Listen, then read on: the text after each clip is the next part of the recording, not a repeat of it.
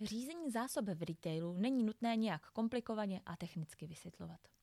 Určitě jste někdy přišli do obchodu a zjistili, že produkt, který jste chtěli koupit, v regálu už není. Nebo třeba není tak čerstvý, nebo takové kvality, jak byste si představovali.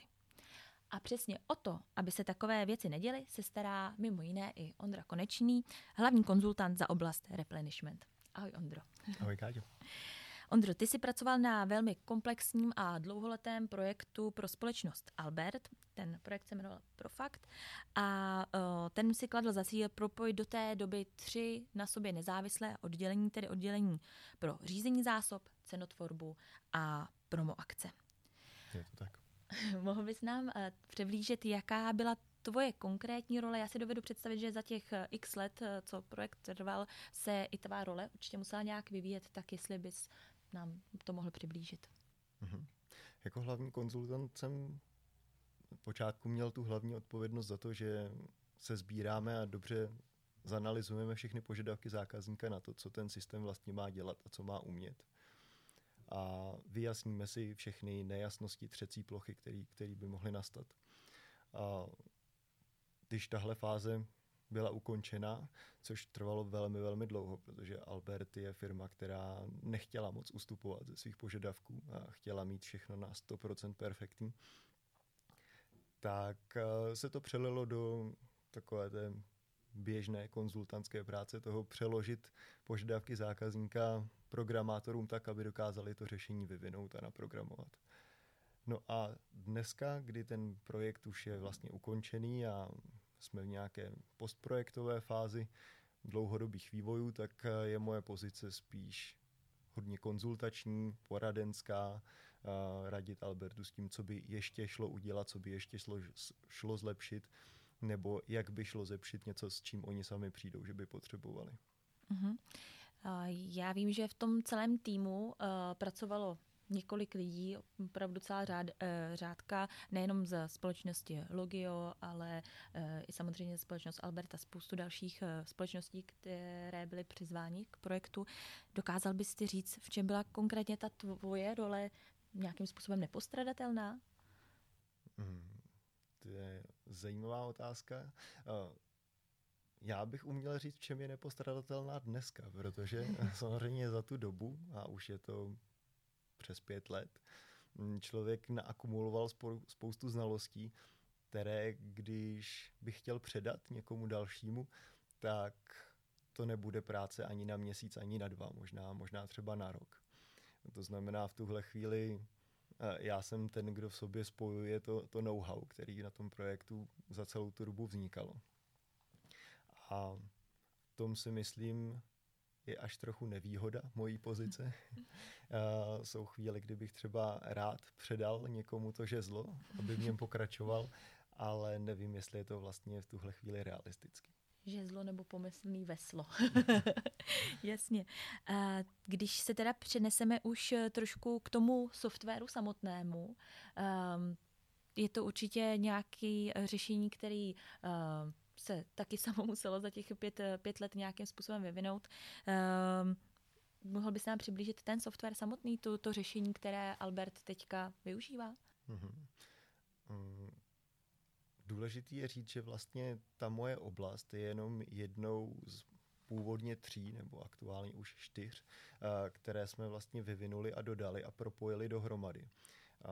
Ten, ta hlavní přidaná hodnota toho, co jsme udělali, je právě v tom, že propojujeme unikátně, možná celosvětové unikátně, oblasti promocí a promoční cenotvorby, regulérní cenotvorby a objednávání a relativně nově taky cenotvorby vůči dodavatelům a zprávy dodavatelských cen a do jednoho řešení.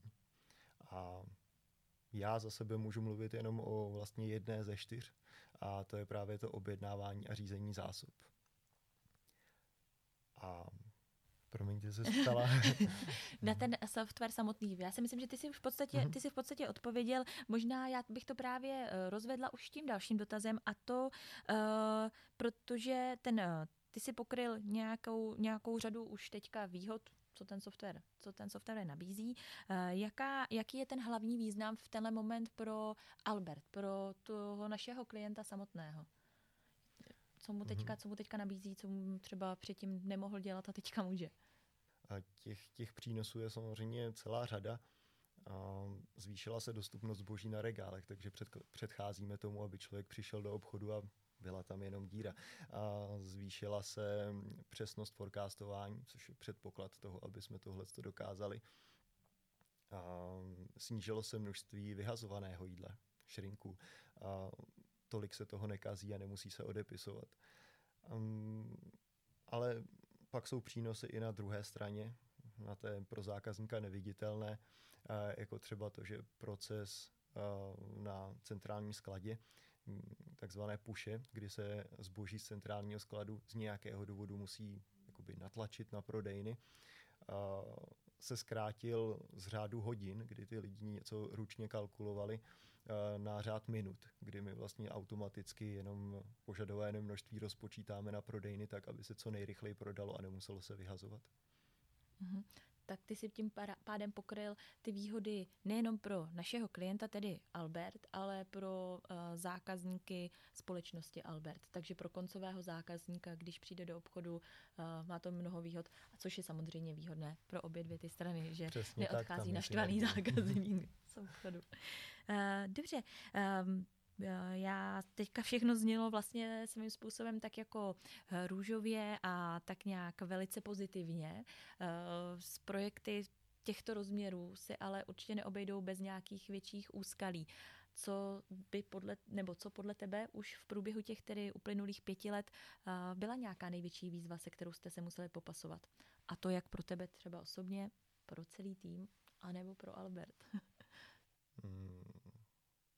Já myslím, že velké úskalí, nejen toho, ale možná každého projektu, je, je dobře řídit očekávání na obou stranách. Protože když zákazník očekává víc, než my jsme schopni dodat, anebo, uh, nebo naopak my očekáváme něco od zákazníka, čeho on není schopný, když z jakéhokoliv důvodu, a tak to pak vytváří hodně velké třecí plochy. Na to jsme, na to jsme několikrát naráželi, ale myslím si, že se to podařilo, podařilo překonat. Hmm, ať už to bylo o tom, že jsme například chtěli měnit procesy uvnitř Albertu, ale Albert jako velká firma mění procesy nesnad neochotně, ale z principu hodně složitě. Nebo naopak Albert od nás očekával, že umíme a dodáme něco, co v podstatě ještě nikdy nikdo nespočítal a spočítat neumí. Ale nakonec se to podařilo. um, ne, ne, neumíme spočítat, co nikdo spočítat neumí, nebo co, co není z, de, z definice možné spočítat, ale podařilo se si to vyjasnit a podařilo se to vzájemně pochopit tak, aby byly obě strany spokojené. Mm-hmm. Tak to byly víc takový týmový výzvy, co nějaká mm-hmm. tvoje osobní, co, co si ty musel překonat a s čím se musel popasovat? No musím říct, že v projektu přišla pro mě osobně taková krize okolo třetího, čtvrtého roku, kdy jsem jako opravdu chtěl odejít. Ale jako, jako za, za každou, jako v každém vztahu je to přeci jenom vztah ano. mezilidský, ano. I, i, interně, i prostě s zákazníkem. A ta ponorka už byla velká. A tohle pro mě osobně byla, byla výzva si to nějak porovnat, překonat, zjistit, v čem to vlastně vězí a proč mám takovou chuť utíct. Eh, a teď řekl bych, už je to zase tak nastavený, že, že jsem jako spokojený v tom, jak, jak to funguje. Ale no, třetí, čtvrtý rok, mm-hmm. je, to, je to jako v každém stavu.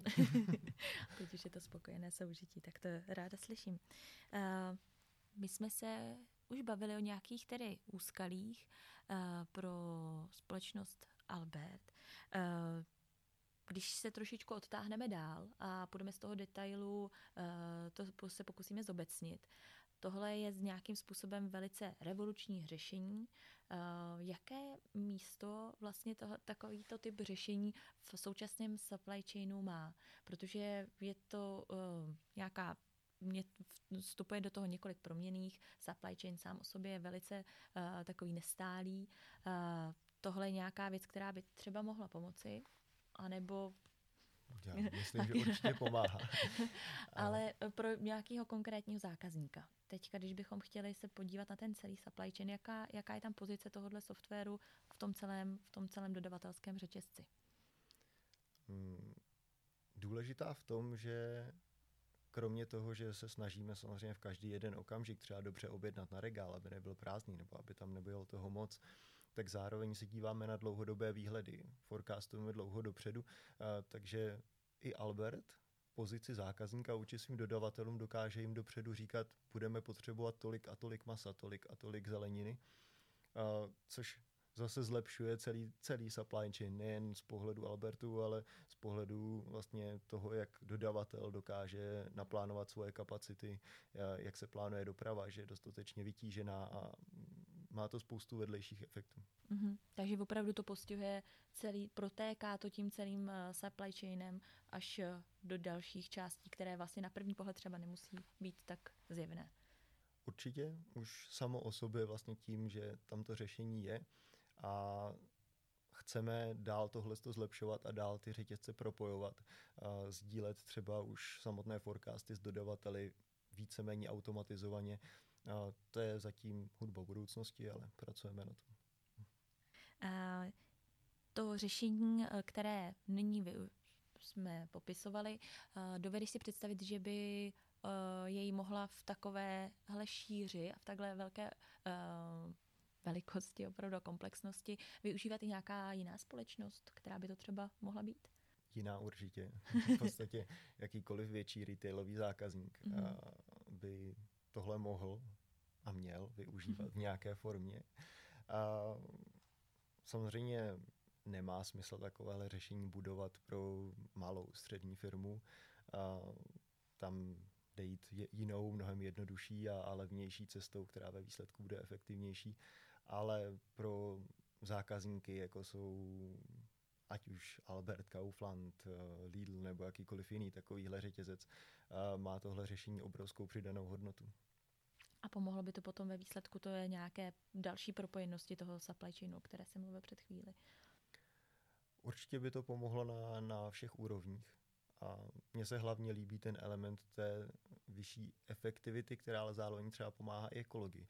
To, že prostě se maso nevyhazuje zbytečně, to, že auto nejezdí prázdné, protože už dopředu víme, kolik těch aut a jak velkých budeme potřebovat. To opravdu, jak si říkal, zní to jako hezká hudba budoucnosti a už možná někde se, někde se děje, takže uh, to si myslím, že je skvělý. A vlastně si mi tím uh, nahrál trošičku na moji další otázku. Uh, ta je opět trošičku víc z toho obecného soudku. Uh, jaké jsou podle tebe nějaká největší úskalí současného retailu? Já vím, že to je poměrně taková zásadní otázka eh, a není na ně jednoduché odpovědět, ale tak máš nějakou zkušenost už eh, z toho svého úhlu pohledu a dovedl si by si asi představit, co by se kde mohlo zlepšit, aby vlastně tě, k těmhle těm věcem třeba, eh, co si, co si popsal při tom, tomhle tom řešení, se neděli. Hmm. No, největší výzva v retailu bude definice vždycky zákazník. a nemyslím to nějak zle, samozřejmě ano. zákazník je pán, ono, proto retail existuje, aby, aby zákazníkům v podstatě sloužil. A, ale je vždycky v retailu těžké podchytit to zákaznické chování a, tak, aby vždycky a za všech okolností to, to zásobování bylo správně, aby stíhalo, nebo naopak, aby něčeho nikde nebylo moc. A prošli jsme se teď covidovou krizí a to samozřejmě byla obrovská, obrovská výzva pro, pro replenishment. Možná se ještě někdo pamatuje i návštěvu premiéra na centrálním skladě Albertu, který ujišťoval veřejnost, že je všeho dost, protože krámy zely prázdnotou. Protože prostě něco takového nejde. Nejde předpovědět, nejde, nejde ani uřídit tak, aby prostě nedocházelo k chybám, svým způsobem chybám v tom zásobování. Protože například to, že kvůli covidu dojde droždí, je naprosto jako bezprecedentní a nepredikovatelná událost. A nemusí to být jenom covid, může to být samozřejmě do budoucna jakákoliv jiná událost, jak, jak říká Násim Taleb, my, my je ještě neznáme, to jsou černé labutě, my prostě nemůžeme vědět, co přijde a ten retail se s tím musí popasovat. ale svým způsobem ten um, software nějaké, nebo nějaké jiné chytré řešení může v tomhle tom hodně pomoci. Byť je to nějaká nepredikovatelná Určitě. záležitost, tak prostě se dokáže třeba adaptovat daleko rychleji, než kdyby tam seděl člověk. Je to tak. Ten, ten software dokáže vyhodnotit tolik údajů naraz, tolik, eh, dokáže udělat tolik matematických výpočtů a, a tak rychle se adaptovat, jak by to člověk v dané situaci nikdy nezvládnul. A člověk eh, je, je dobrý na řízení jakých krizových událostí, ale jakmile vejdou do hry velká čísla, což v případě takové distribuční sítě, jako je Albert, prostě jsou velká čísla, a, tak na to už hlava přestává stačit. A v tu chvíli ten software, který dokáže rychle vyhodnotit změny v poptávce, dokáže v řádu dní až týdnů prostě zjistit, že se naprosto změnil trend prodejů třeba položky a dokáže na to rychle zareagovat, a tak bude fungovat mnohem lépe než člověk, který přeci jenom pak má tendenci sklouzávat k nějakým průměrům a říkat, no tak vždycky se prodalo 30, tak to zase bude 30. Vždycky jsme to dělali takhle, tak to takhle budeme dělat dál. Uh, velká čísla, big data, automatizace softwary a člověk. Kam tohle všechno nějak směřuje, kam ta budoucnost v retailu vlastně směřuje a uh, jaká bude vůbec teda ta role člověka v tomhle, v tomhle všem a jaká, jakou, jaká je tvoje vidina budoucnosti a retailu? Hmm. Já jsem teda velký fanda sci-fi, takže moje představivost sahá až k tomu, že vlastně ten člověk v tom, v tom řetězci bude opravdu jako někde na začátku, jako ten producent prostě základních surovin a pak někde na konci, kde je ten zákazník. A v podstatě ta velká část mezi tím si myslím, že nevyhnutelně směřuje k větší a větší automatizaci a už teď vidíme pilotní projekty toho, že například si zákazníci objednají zboží a doručí jim ho dron prostě na balkon nebo ke dveřím. A vlastně ten prostředník už není člověk, je to nějaký software, software to vyhodnotí. Na skladě už dneska fungují často taky roboti, byť ne tak často a ne v každé oblasti, ale jsou automatizované sklady, které prostě na základě objednávky vyskladní všechno do krabice, krabice se převeze, naloží dron a od, od, odletí s někam si k zákazníkovi. No, jsou, jsou samoředitelná auta. A já si myslím, že ať už se nám to líbí nebo ne, a, a chápu oba pohledy, a tak, tak nevyhnutelně směřujeme k tomu, že, že ta role člověka se bude taková pohodlnější, řekněme. Bude prostě, nebude se muset starat o těch technikálie uprostřed a jenom si vlastně užije ten výsledek toho, že si něco objednal a to za hodinu dorazilo až ke dveřím. Tak to si myslím, že je takový optimistický závěr, takže já bych si dovolila tady uh, tím poděkovat moc za rozhovor a s vámi se budu těšit u dalšího dílu Logiocastu. Děkuji za pozvání. Tak děkuji.